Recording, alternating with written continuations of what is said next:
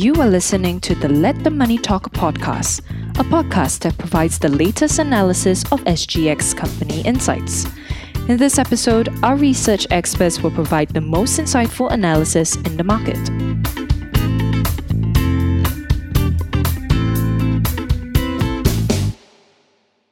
Sembcorp Industries' first half 21 revenue was ahead of our expectations, but earnings missed at 14.7% of full year 21 earnings estimates, dragged by $212 million impairment for its 49% owned JV, Chongqing Songzhao. Hi, I'm Terence, Senior Research Analyst at Philip Securities Research. In this episode, I'll be covering our report on Sembcorp Industries, dated 18 August 2021, on its first half 21 results.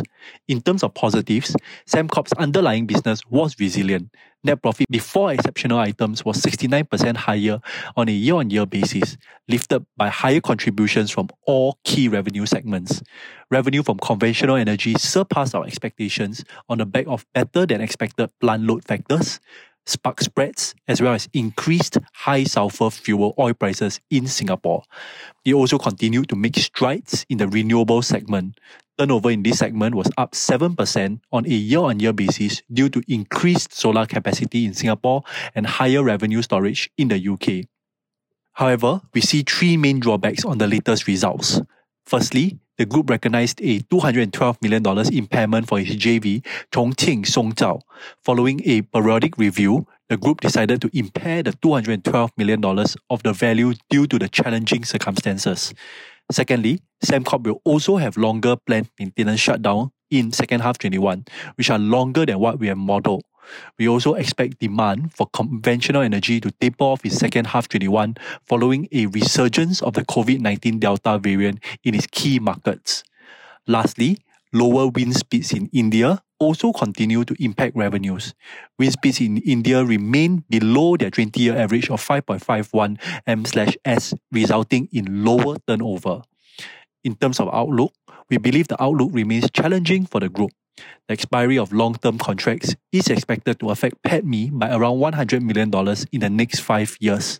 Impact on earnings is expected in Singapore and Vietnam as the natural gas contracts in Singapore approach expiry in 2028 and as full MY3 power plant in Vietnam faces reducing tariffs as its power purchase agreement approaches expiry in 2024. We maintain our neutral rating with a lower target price of $2.01, down from $2.07. Our TP is still pegged to 1x price to book. FY21 earnings have been reduced by 34% as we bake in impairments of $212 million and lower conventional energy profits.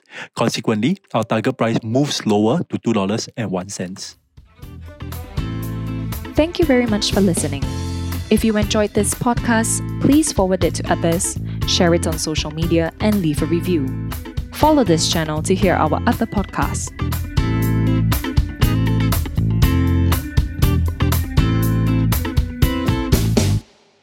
This podcast was prepared by Philip Securities Research Private Limited. The information provided in this podcast is solely for educational purposes and should not be considered as financial advice. The views, statements, or opinions are made on behalf of Philip Securities Research. The information and any analysis forecast, projections, expectations, and opinions contained in this podcast have been obtained from public sources, which Philip Securities Research believes to be reliable. This report is intended for general circulation only and does not take into account the specific investment objectives, financial situation, or particular needs for any particular reason.